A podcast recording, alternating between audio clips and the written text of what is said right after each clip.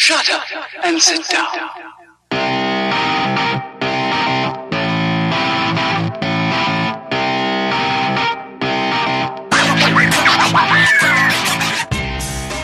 Welcome to another episode of the Superhero Movie Club, a community of superhero f- movie fans. All nerds welcome, but please wipe your feet at the door. I'm your comic book cultured host, Michael Maurer, joined by the movie maestro James Skyler Houtsma. and the scientific scholar. Ben Anderson. And a very warm welcome to a very special guest we have in the proverbial studio today, Twitter Tom. What's up, Twitter guys? Tom. Twitter Tom is here. Oh, how are you, Twitter Tom? I'm great. How are you guys? Pretty fabulous. Yeah. It's so much better when you're here. All right. In case people don't know, Twitter Tom is our number one fan. I think that is irrefutable. And we're so glad to have him on the show today where uh, Ben pick us up. All right, SHMC is your premier movie discussion podcast. Each week, we continue our journey exploring our favorite subject, superhero movies. Every fan sees the movies differently, so we gather some amateur experts to discuss certain aspects of the movie. Whether it's money, comic books, music, or science, SHMC talks about it all in this week's episode The Incredible Hulk. I've got a problem. There are aspects of my personality that I can't control. See a shrink. It's a little bit more complicated than that. Bruce, trust me when I tell you I've heard them all.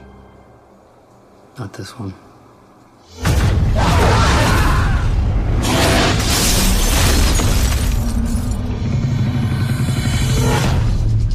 We've never seen anything even close to your levels of exposure. That you survived an event like that, it's beyond my comprehension. I don't want to control it.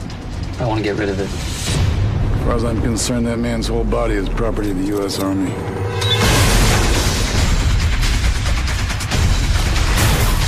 They want it as a weapon. If we let it go, we will never get it back.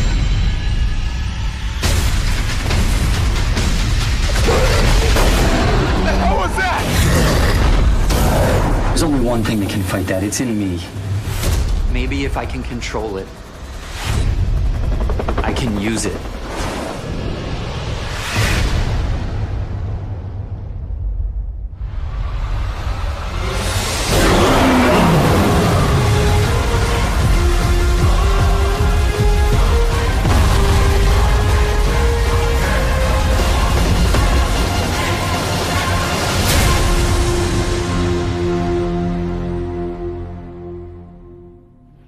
And yes, there will be spoilers. Okay. So the Incredible Hulk, not the Ang Lee Hulk, the L- L- Louis V- Lou- Louis Louis Vuitton. Louis Vuitton. What has that guy been doing nowadays? Uh, designing handbags. it's not. No. Okay. What's his actual name? Is it Louis Vuitton? No. Look here. I don't know how you pronounce it. Louis Anderson. Louis Vuitterier. Uh, we'll just say that he's French, right? Yeah, I Okay. believe so. Uh, we're gonna go with first opinions, and we're gonna start with Ben. Oh, I start. Wow. Okay. Uh, I liked it mostly in that it was it was very much a Marvel Cinematic Universe movie because it was fun, but ultimately just a little shallow and pointless. But you know, it was fun. So whatever. Uh, yeah, I definitely agree that uh, Incredible Hulk was fun. I think it's about the best you're to get out of a standalone Hulk movie, uh, due to the fact that I find it more balanced than the first one in that they worked in aspects of the Hulk we know as the you know big raging monster, monster action stuff, and also the uh, the Man on the Run too that became popular in the 70s big slowdown point just after the halfway mark in the movie.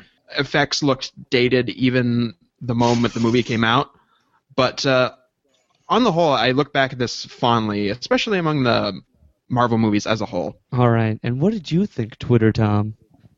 Um, I liked it, and a lot of people I know weren't a fan of it, but I I liked. I don't know if it's the nostalgia value. I took my dad there to see it. Um, so that was kind of cool. But I just rewatched it before this podcast, and yeah, like Skylar said, it's a it's a fun movie. It's uh, uh, I enjoy it. It's about like you said, the best you can get for a Hulk movie. You know, you're going in to watch a big green guy beat up a big brown guy, and I mean, you can't ask for much better than that. I mean, it was it was I I thought it was solid, and I thought it was one of the better Marvel movies. All right. What I what I really like about the Incredible Hulk is how much you can you know see how much it is influenced by Ang Lee's Hulk, and that it's sort of this weird trend when movie like superhero movies just started like becoming reactionary, where after after Superman Returns, you you were like you needed to have a Man of Steel movie. After Ang Lee's Hulk, where you know it was very somber, very long, melodramatic, emotional, not a whole lot of action, and the action was very incoherent. You had to have a straight up blockbuster. Hulk is punching a force. He's not punching a cloud. He's he's he's he's he's taken down this Russian guy who is we've given very little backstory. It's got like almost an identical structure to Ant Man. Um, Except it's better than Ant Man. and arguable. No mutant poodles. are are yeah, and there's no he doesn't fight stupid mutant dogs. And it is really just like a very forgotten Marvel movie. Like we when you people don't really put it in the MCU even though everything happened because they never really talk about it. We might get to hear about it again when they well uh when it in future movies. We'll talk about that later, but Incredible Hulk is just a a solid brick and mortar action film. I use the term brick and mortar incorrectly so much. And you know, it's just a lot of fun if you like if you like that kind of action, that fantasy guy gets mad, punches stuff, it's really cool. It's a Um, competently executed superhero movie. that is a correct formation of words. and so we're going to move right on then to money. Go ahead, Skylar. Yeah, you're saying this uh, movie was kind of one of the forgotten films of the MCU. Maybe that's something to do with this next uh, category. So, production budget: 150 million dollars, baseline, normal, all that stuff. Brought in 134.8 million, so just under its budget. Elsewhere in the world, it added 128.6 million for a grand total of 263.4. That's not good for 2008. Uh, not for 2008. It released middle of July, uh, a couple weeks after Indiana Jones and the Kingdom of the Crystal Skull, about a month before The Dark Knight. So it had a window as far as you know big superhero tent po- poles go, but uh, didn't super perform, especially when compared to uh, Iron Man that year. Well, w- when you're looking at Hulk from just like the financial point is now Marvel Studios is established. Everybody knows when the next Marvel movie is coming out. Anybody who's looking, it's really easy to find. And, and if you're not looking, it's kind of in your face. What Hulk, the only prerequisite the Incredible Hulk had was Ang Lee's Hulk movie. And that and people didn't know that it like there was no real a lot of talk that it was going to be completely different. You got a sense of it in the trailers. So this movie was fighting an uphill battle, and Iron Man had just started to establish the MCU, and it wasn't until like Iron Man two, Captain, well, I'd say probably Thor, that you were like, oh, this is a, these guys are getting a really solid set of movies in. had this movie come out with the kind of knowledge of Marvel that's out there now, that definitely would have boosted it up. But upon release, it just had itself to uh, promote, essentially. I just wanted to add, um, I definitely did not see this in theaters because I remembered the 2003 Hulk movie, and then I watched it on DVD like six months after it came out, and I was like, oh, I should have seen this earlier. But the, the the disappointing factor is it is still the lowest grossing Marvel Studios film to come out ever, right? Is still yes. Um, probably the closest one to come to it, ironically, since you mentioned it earlier, was Ant Man, and uh, as of where it sits right now, it's still made just about the same money as the first Hulk movie. So, not a super success, not a failure, but How, uh, yeah. Do you know how far it is behind the next movie in the MCU? Skylar Looks finds like his peak Ant-Man made 170 million. Yep. Was that the closest one that Hulk's been to? Is Ant Man? So far, yeah. Oh, what about worldwide? Uh, worldwide, it's about 100 million away. So, yeah, Ant Man's sitting at about 360 something. So, that whole Marvel stamp kind of helped out worldwide, but um, still. Um, so next up, comic book section.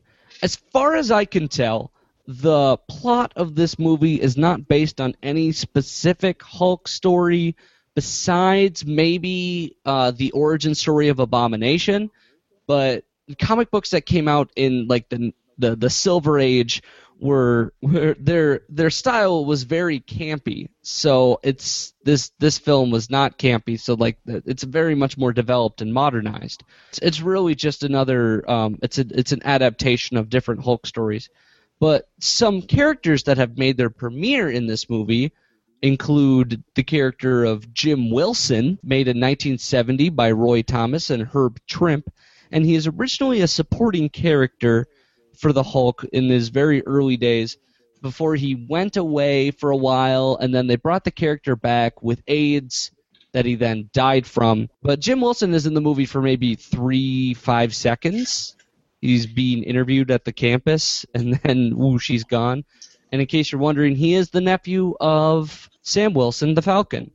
So it's possible they could draw from that in the future. Highly doubtful. I don't know who the heck what actor played this character, uh, because again, he was barely on screen. So next up, who got a little bit more airtime was Doc Samson, character played by Ty Burrell of Modern Family fame. And Doc Samson was made in 1971 by Roy Thomas and Herb Trimpe, and he is a long-running side character of the Hulk. He was born Dr. Leonard Skivorski, and then called Samson because of his long hair. He was originally a womanizer, and he was also Bruce Banner's psychologist or psychiatrist, and he had like temporarily cured the Hulk until he hit on Betty Ross in front of Bruce Banner, to which turned Banner back into the Hulk, and then made Doc Samson go, "Crap, I messed up. I'm gonna be guilty about this forever." that is how they became friends, colleagues. And while he was treating the Hulk, he, he exposed himself to some siphoned gamma radiation, which gave him green hair. And the longer his hair is, the more proportionate it is to how strong he can become. And that's his his sort of comic book superpower thing. Besides being a very trained psychiatrist, and that's all really Doc, Doc Samson is. He's kind of a fun. He's got a ridiculously weird like Flash Gordon costume too. Marvel's Rapunzel. Yeah, he is very much Rapunzel. Doc Samson, Doc Samson, send down your hair, and then break. A Let building. down your hair. Uh, next up is the leader, and this was played by Tim Blake Nelson, who was going by the alias of Doctor or Mister Blue in the movie. And the leader was made in 1964 by Stan Lee and Steve Ditko, and he was a menial worker at a chemical plant until oh no, a happenstance of some tanks exploding, which exposed him to gamma radiation, and then gave him a very large head, green skin, and a pencil mustache. And he looks a lot like DC's Sinestro, but with different colored skin. And this sort of made him. The theory was to make a character as smart as the Hulk is strong. And he's sort of he's been a long running arch nemesis of the Hulk, except I don't get how the leader is able to not make a plan that can't be foiled by the Hulk. He is so much smarter than this guy, but every time all of his plans fall apart because the Hulk punches something. Just just borrow the the Hulk tank that we see in Avengers. Contingency plans. Seriously, you have to deal with one guy who you can outsmart with a part of your brain, and this dude still manages to foil you. He's a I don't. He's a really cool comic book character, and nowadays he's been depowered and repowered as Red Leader, so he's exposed to red gamma radiation, which is different. He also he also led the rebel assault on the Death Star. what? Red oh Leader. yes, Red Leader, Red Leader. I, well, wasn't that Red Leader two? Hawkins reporting in. Brown Leader Copy. two. Copy Gold Leader. And finally, the last character who's made their appearance is Abomination. The big, big baddie of this movie was premiered in 1967 by Stan Lee and Gil Kane, who you may remember as creating almost all of the Silver Age Green Lantern stuff. And the the story behind Abomination is Stan Lee told told Gil to make a baddie who's just bigger than the Hulk, and we're gonna have fun with that character. That's all he wanted.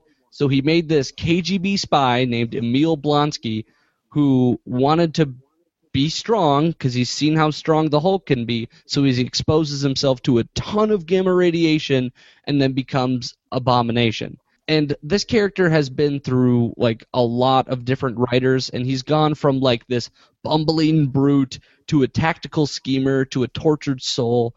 It's really hard to pinpoint which abomination is like your favorite because he's depicted so many different ways in not only the comic books but in television and movies because he's sort of like the tactical schemer who went a little insane in the movie but in television he's very much a bumbling brute and in the comics he's more of a tortured soul. So he's a very diverse character. And in case you're wondering um, the way he can beat up hulk is the comics explains that his strength is initially twice the strength of the hulk but it doesn't fluctuate whereas the hulk the angrier he gets the stronger he gets. So therefore if hulk fights him long enough he's able to beat him. Just a little water cooler tip to send to the pals in case they ever wondered after watching Incredible Hulk, well, what makes this guy even a contender? It's really reassuring to know that Stan Lee, in creating this character, was just like, no, I don't really want to do anything complex. I just want a bigger, badder Hulk. And movie studios have been eating up that villain archetype for the films ever since. Oh yeah, and I want to mention that the character Emil Blonsky still exists in the MCU. If you watch Shield, there have been multiple passings of just like I'm gonna put you into I'm gonna put you in a cell next to Blonsky. I'm gonna have you guarding Blonsky's cell. So like Tim Roth is still part of the Marvel Cinematic Universe crew. I don't know if they're ever gonna bring Abomination back because they just don't mention the Incredible Hulk ever. yeah, hopefully that'll change. Next up, we have Skylar with the music. All right. Uh, Craig Armstrong did the music to Incredible Hulk. Uh, not a composer you hear a whole lot from because he doesn't take a whole lot of projects, but he's behind scores like the most recent Great Gatsby, uh, Elizabeth, The Golden Age, Moulin Rouge. And in fact, this is kind of not something he's really known for, which is astonishing because confession time, I think this is the best superhero score of 2008. it's only got to compete 2008. Of It's better than Dark Knight. Better than Dark Knight. Oh, hold on. Wow. Surprisingly. Wow. Yeah. Okay, uh, give us our, for a can, minute. Can we get our first example then, just so we can gather our thoughts here? Let's start it off with uh, main titles, uh, main theme of the movie that kind of does all the legwork for the backstory of the film.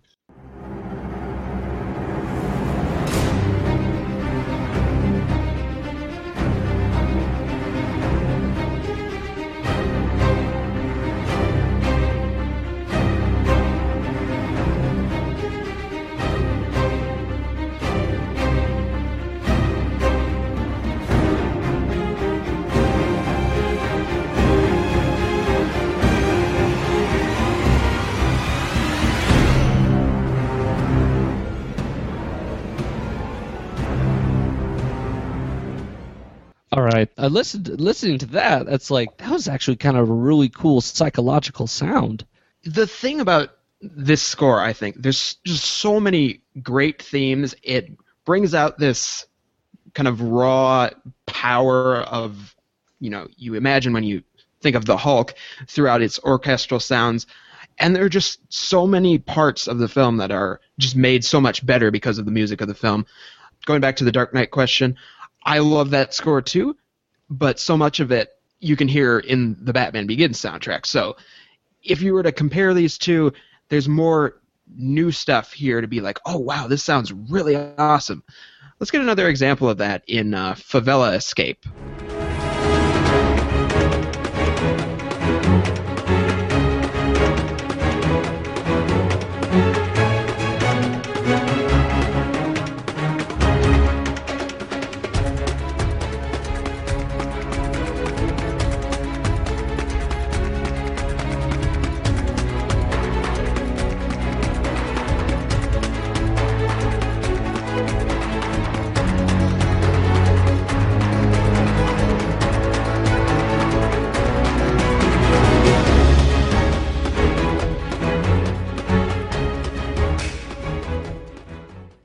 Songs sound like they could go in the Pacific Rim soundtrack. Uh, And it's pronounced favela. thank you, Ben. Favela. Thank you. What is? Do you know what fa- favela is? Uh, I don't think it has a direct translation, but it's used to refer to slums in especially like big cities in Brazil. Oh, okay. So the scene where he was in Brazil and running away. Got it. But I like how at the end of that clip, a tuba comes in and it's vump, vump, and it's kind of like you kind of picture the Hulk stepping. You know what I'm saying? Yep. There is this kind of one one sound that comes out throughout the soundtrack, and that's a good kind of foreshadowing of when that happens. You know you're in for a twenty million dollar action scene. Slightly later in the movie, that is the target during the first uh, appearance of the Hulk in the bottling factory, and this is one of my favorites. So yay!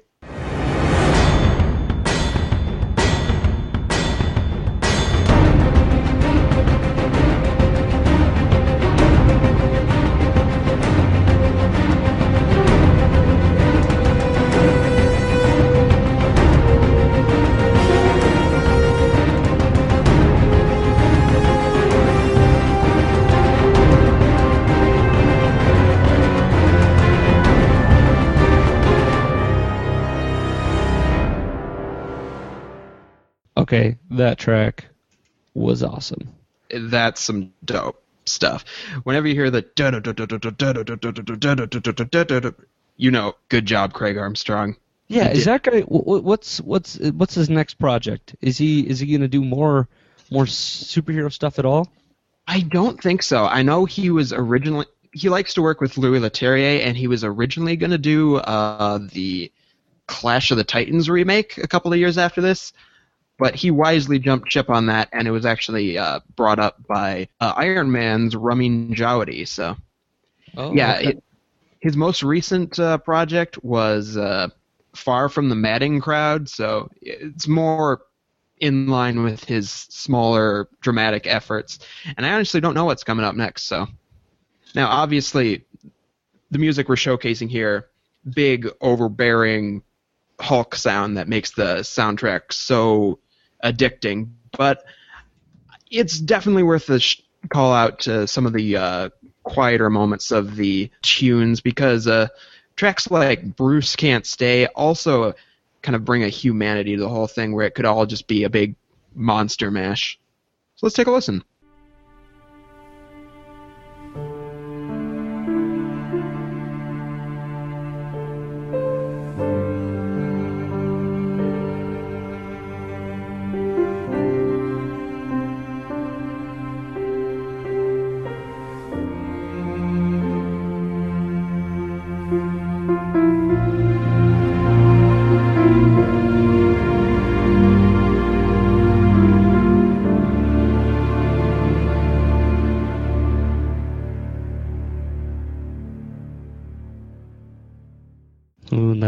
Somber. That reminds me a lot of the uh, the old Hulk theme song from the TV show, The Lonely Man. Funny you should say that. I didn't include it in, on the roster today, but they did actually use that theme early in the movie when uh, Banner is going from Brazil back to America and he's stopping off in some uh, Mexican town. He's hitchhiking because that's how they Yep. do it at the end of every episode. Is he's Exactly. just walking down the road, doom doom doom doom. so yeah, go dig that uh, track up again when you have the chance. I want to revise my earlier statement. Uh, just listening to these tracks, this isn't just I think the best uh, score of 2008 for superhero films. I think it's still the best MCU score to date. Oh yeah, it's definitely the best MCU score I think. Really? Because I am a big fan of Iron Man 3's. Iron Man 3 is good, but I think this consistently just nails it in a way that batting average Iron Man 3 doesn't quite get there, but The thing with the the Hulk movie though, I always find after watching it, I'm like humming that theme song, that do do do do do do. You know, I'm always humming it, and it's like it just gets stuck in your head. And I don't know, that's what I like about it the best. All right, let's send it out on a high note with Harlem Brawl.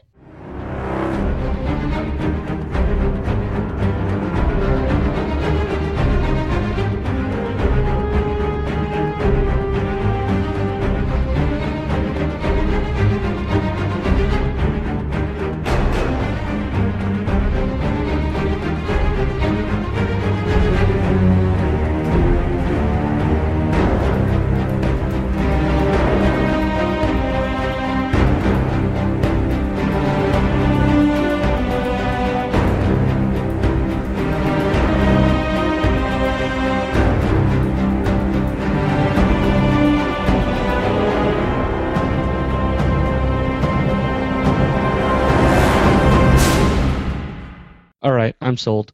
This Yeah. playlist is going on um, my Spotify as in my Get Shit Done music. No kidding. Funny enough, I believe this is the one of very few uh, soundtracks these days where you can get basically all the music because it's in a two disc set.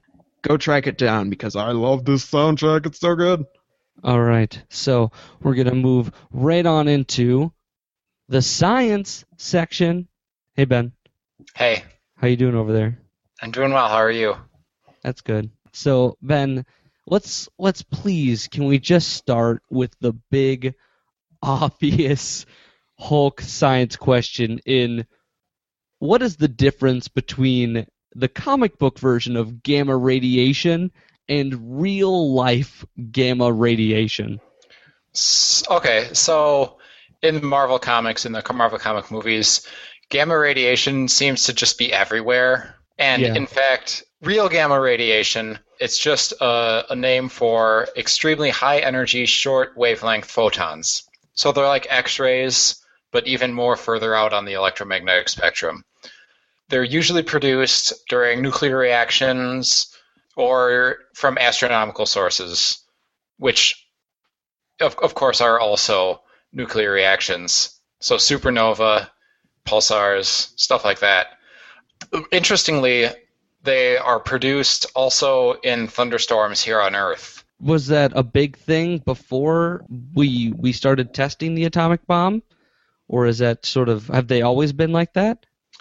I mean, they've always been around. We just haven't always taken an interest in them. Okay. Yeah. So they are they are um, what's called ionizing radiation, which means that uh, they carry enough energy to basically just break apart molecules in your body. the way I the way I like think of it because I I actually took a class on this and it was tried and uh, t- please correct me if I'm wrong, but is that there are these these an ionized atom you know comes at you and it and it's charged and it has more electrons than it should Or fewer. or fewer. And so what it does is it it it it goes through you because it's a um it's very tiny, and it you you absorb it and it pushes out and it replaces like one of your atoms, but it also like changes its structure so it pushes out an electron. So that's where you get like deterioration like cancer. Yeah, yeah. So I, an ionizing radiation, this high energy photon comes in, hits one of your one of the molecules in your cells, and basically knocks off an electron, which ionizes that molecule and makes it behave differently, and that's why uh, exposure to radiation causes cancer because it damages the DNA in your cells, and then they don't uh, replicate properly. Now, let me tell you how Stan Lee wanted to describe gamma radiation. And it was originally supposed to be this like this stupid thing, this energy that he of course he didn't know anything about. He did he just thought it sounded cool cuz he's a creative artist. and it was they were trying to develop this bomb that would destroy buildings but wouldn't harm people, if I remember correctly. And of course, Wouldn't the people be harmed when the building collapsed and then they fell 20 feet? that too. But I mean, like you could, but if you warn someone, you can tell them, um, you can tell people to like get out of buildings much faster than you can get out of a blast radius. Um, it's Okay. yeah, yeah, okay. I don't see why you couldn't just evacuate the building anyway and then blow it up with dynamite. um, Which would well, be like, like okay, none of this makes sense, but that's okay. Go on. Uh, it was it was an answer to like the nuclear bomb leaving a lot of radiation, and gamma wouldn't leave radiation, and that's bullcrap because the comics have developed it so that it definitely does. Um, it's been very closely attributed to nuclear bombs, but in a way that like it's just it's much less discovered in the comic book world, and it affects bodies differently by giving you superpowers or unlocking characteristics about yourself because because in the comic books it, everybody was trying to achieve something when they got exposed to gamma radiation. Bruce had this hidden anger from seeing his his mother die in front of him by his father. The leader had this tremendous resentment for not being as smart as his older brother and abomination had this resentment for not being as strong as the hulk so it's sort of was supposed to be the sort of unlocking force but in real life it just gives you cancer. Stay away from it. It, it doesn't. It doesn't just give you cancer. It actually has a lot of uh, good applications. Gamma rays are actually very similar to X-rays in a lot of ways. The the range of of wavelengths of light that we call X-rays and gamma rays overlap a little bit. So what we use gamma rays for are like in medicine. So if you want to do an X-ray, you could use do like a gamma ray scan, and and also like if you want to use radiation to kill cancer cells, you you would target it with X or gamma rays. Airport security because they pass through a lot of stuff. You can use it to see into you know like a, a thick suitcase, um, and obviously they're used a lot in physics research as well. All right. So So let's they're move not on. all To, bad. good. Good to hear. So let's move on to the next topic then. Of uh, uh, you want to talk about those sound cannons that were used in the movie? Those sound cannons. Yeah, so they they use these sound cannons to trap the Hulk, and we kind of touched on this. We kind of touched on this in X Men First Class, where you have sound that sound is like a pressure vib, like a change in pressure in the air, and so if you do it really carefully, you can get really intense shock waves that can isolate and levitate particles. Um, so the the sound cannons in in uh, the Incredible Hulk kind of operate under the same principle. In real life, if you wanted to do this, you'd have to be in a carefully controlled laboratory because sound is difficult to deal with. And Yeah. I just have a have a question for you in that I want to know how much of the Hulk's figure can can a person achieve in that like is there a way that when you get angrier you get stronger as a person? Um, again, I'm not a doctor, so any like anything I say about biology or medicine is probably just going to be completely wrong. But intense anger is usually uh, accompanied with the release of certain chemicals in your brain, uh, which I'm guessing include testosterone and or adrenaline, which definitely like can make you, uh, yeah, A little a little bit stronger? yeah, yeah. Like if, if you if you have adrenaline going through you, you can like do athletic feats that you wouldn't otherwise because you're getting chased by a bear and don't want to die. mhm. Okay. So I think, you know, we've all been told stories of like, oh, um, someone was trapped under a car, or some mom's kid was whatever, and the adrenaline started going, and it gave him like a little spurt of strength that they wouldn't normally have. yeah, How stretched that is, I don't know, but it's probably not to the point of your cellular structure just doubling in size. yeah, no, that's not. or your skin turning green. yeah, that too. Ho- hopefully not. or or gray in some cases. Ooh. Um, I've seen it happen red too, although it might actually turn red. And don't forget, A Bomb was blue. They have all the different colors of Hulks. I don't think there's a purple one yet, but fingers crossed. Oh no, I think there is because um, when I was in band, we we took a a band trip to St. Louis, and we toured the St. Louis Rams training facility.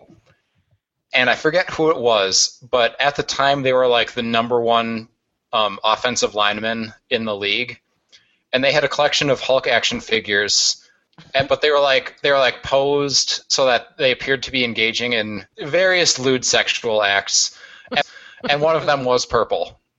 So I, I like so much context to get to just you know I've seen a Purple Hulk. I saw a pur- I saw a purple Hulk action figure. So A purple Hulk whose name was Barney. Oh, oh, so good. Any more signs you want to talk about, Ben? uh, not really. I had fun with this one though. Yeah, I mean, there's, I mean, there's, there's a lot to talk about. Just you know, gamma radi- gamma is a really cool thing, but we really just need to stress that that the comic books are way different in their description, as well as think- like, its abilities and everything. I think it was Avengers, maybe, where I like started complaining about like how the movie's depiction of gamma radiation was completely wrong, and you cut that segment because you're like, actually, you know, comic book gamma radiation is completely different from real life gamma rays, and since you don't know better, we're gonna just gonna deal with that in the Incredible Hulk. yeah, yeah, I probably did that. All right, so we're gonna go to Twitter Tom segment. Fun facts. You guys ready? I was born ready. All right. I guess uh, I learned this today that the director Louis Leterrier actually was pushing for Mark Ruffalo to be the Hulk, but Marvel insisted that it was Ed Norton, which I thought was kind of ironic. I was just about to say that's really ironic considering the falling out. right, right, and uh, yeah, and then now now you can't picture the Hulk without Ruffalo, in my opinion. So I I thought don't that know. was kind I've of got some lingering feelings for Eric Bana. Oh, yeah. yeah, he was so good. Said no one ever. Um, um, also, there's an alternate alternate beginning and alternate opening segment on the DVD that uh, actually has uh, another reference to the MCU. Is that uh, the um, Edward Norton is walking on? You see this big Arctic cliff, and he's contemplating suicide, and you see him with the gun, and uh, he references this in the Avengers when he says he puts a gun in his mouth and he says the other guy spit the bullet out.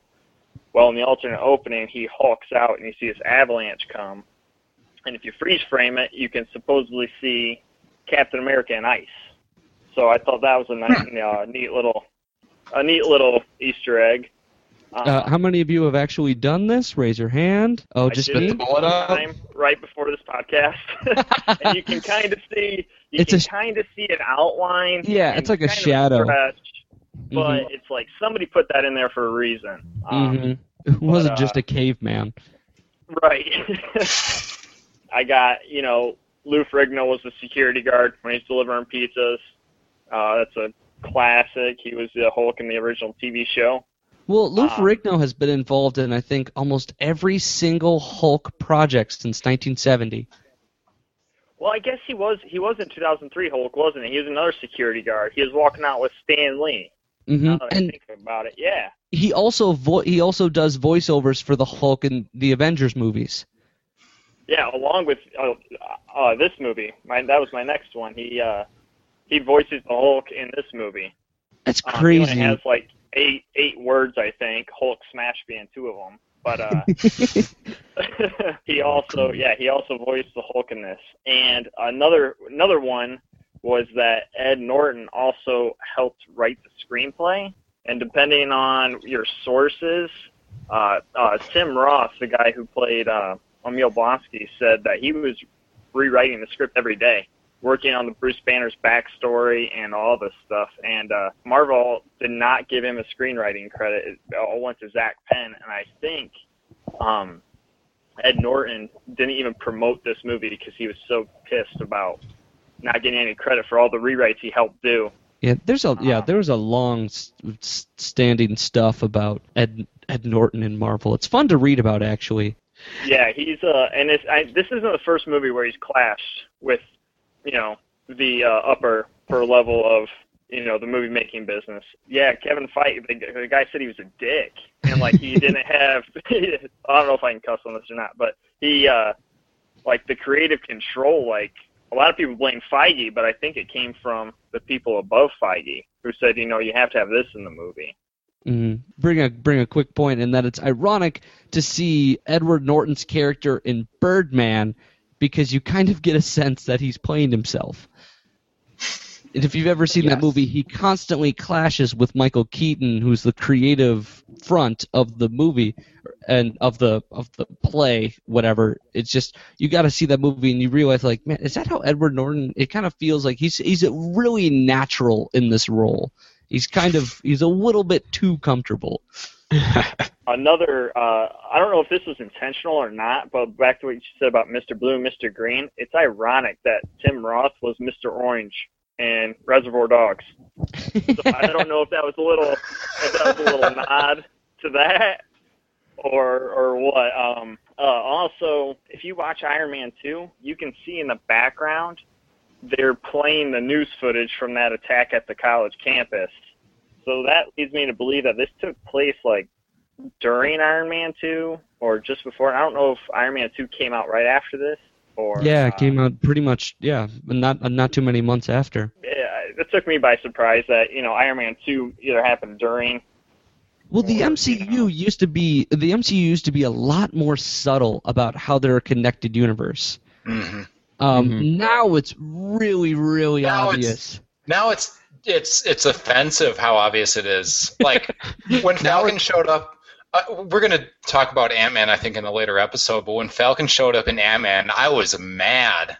I was like, "That's Now we have it, Marvel." I I was I was insulted. Now we have an it. entire Avengers movie that's dedicated to the fact that this is a connected universe. Mhm. right. Well, that entire Avengers movie was about the next Avengers movie that's coming out. All right, what's your Um, next one? I got yeah when when Liv Tyler hands him the purple sweatpants, a nice reference to the comics where he said he'd he would take his chances of wearing anything else but that. Uh, call back to the super soldier serum that they give Blonsky from Captain America. Which that they can never reference the super soldier serum enough in Marvel properties. I I agree. Another one that I noticed just watching tonight actually was when he's in that cave and it's thundering, and for some reason he starts yelling at the thunder and throws a big rock at it. I don't know if that's a Thor reference. If Thor, if that's anything to do with Thor, because she says it's just a little thunder and lightning. So I don't know if that was a subtle hint. You're saying like the in his Hulk form, he's like a dog, and he just like sensed a person up there, and his form of barking is throwing a rock at the cloud. Do you remember that part in the movie? Like it's just a random scene. They're in this cave and it's thundering, and he just hulks out and like whips a rock up into the sky and just screams. And I just like, but I don't know at that time they announced that Thor was coming out, so I don't know if that was a hint that that was their next movie. Yeah, I think that was. I think we might be digging a bit deep here because I think that was just an "I'm an angry at the world" moment. Could also be a Um, nice nod to the uh, ending of the last Hulk movie. Ugh. Oh yeah, that too. Um, and the last one I got was I don't know if it's a really fun fact about the movie, but um, what you were saying, Skylar, about it's a two disc soundtrack. Craig Armstrong honestly didn't think he he wasn't that proud of his music, and the the um, producer said, no, we want the full two disc soundtrack to sell this, and he gave him one disc. Thought they were joking, and they're like, no, we really want all your music. Like we love the soundtrack. So I thought that was pretty neat. Um, Oh wow. uh, That- so I don't know if you knew that or not, but I I found that because you're you're uh, like no other Marvel movie has had a complete two disc. I mean, every single piece of music's on that CD on those CDs. Exactly.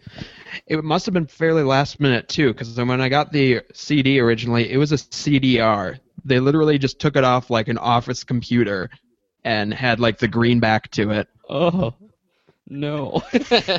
So yeah, that's all I got for fun facts. But yeah, there's I, a lot of subtle hints to the MCU. Not not as much as there there are now in the movies. All right, that is, wow, that is that's some solid stuff you got there, Twitter Tom.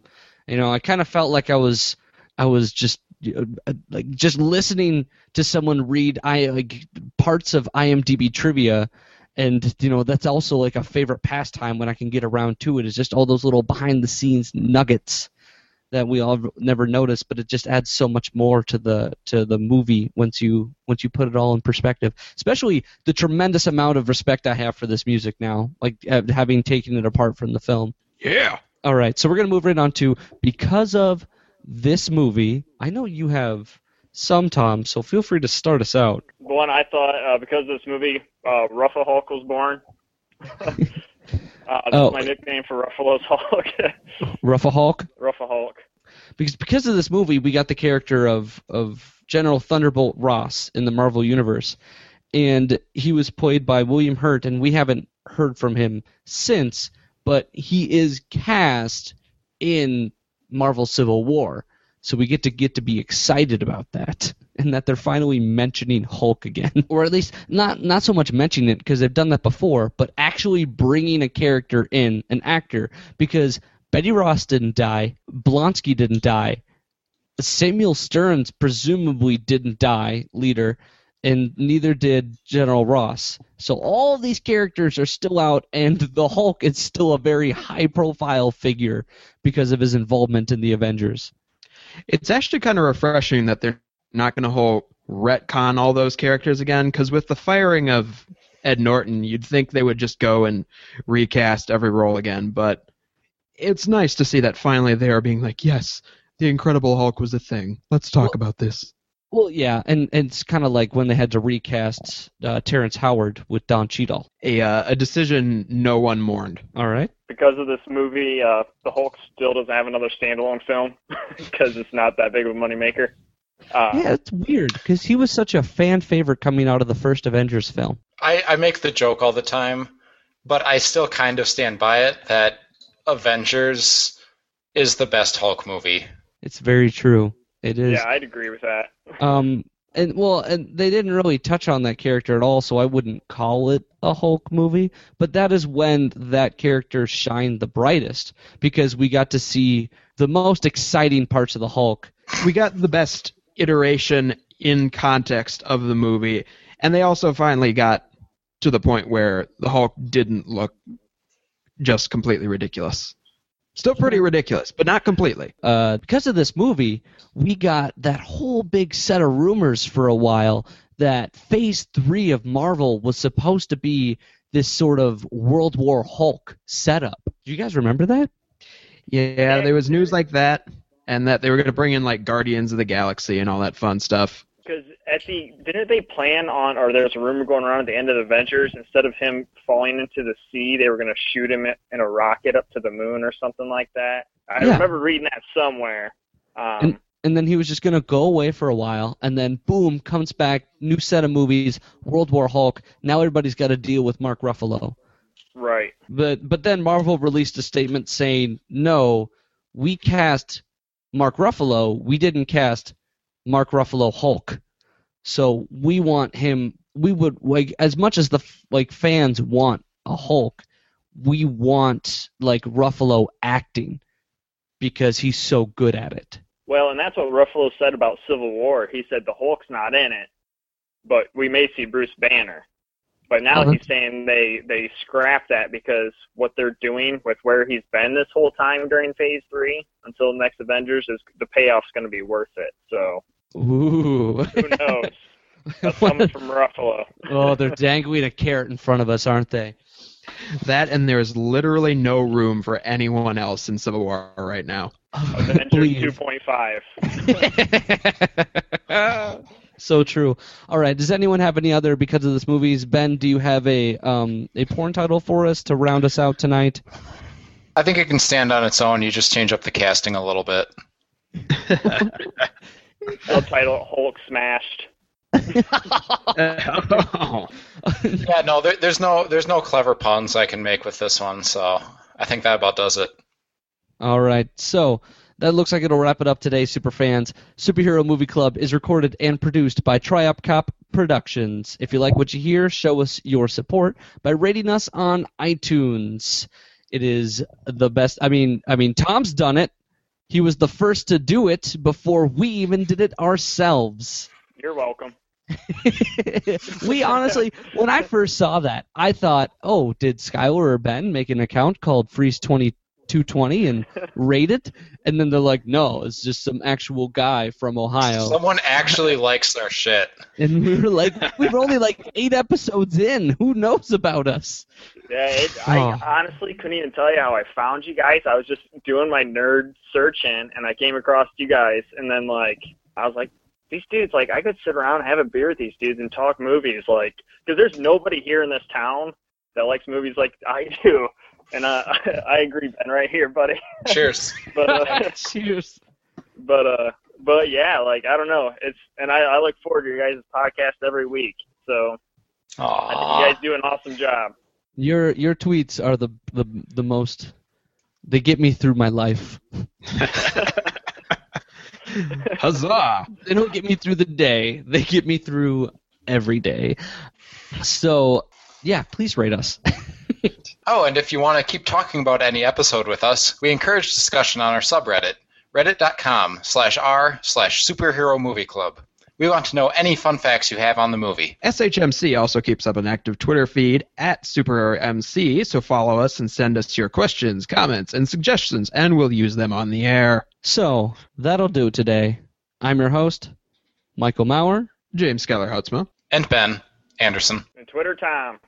Yeah, and we hope you all have a super week. Bye, everybody.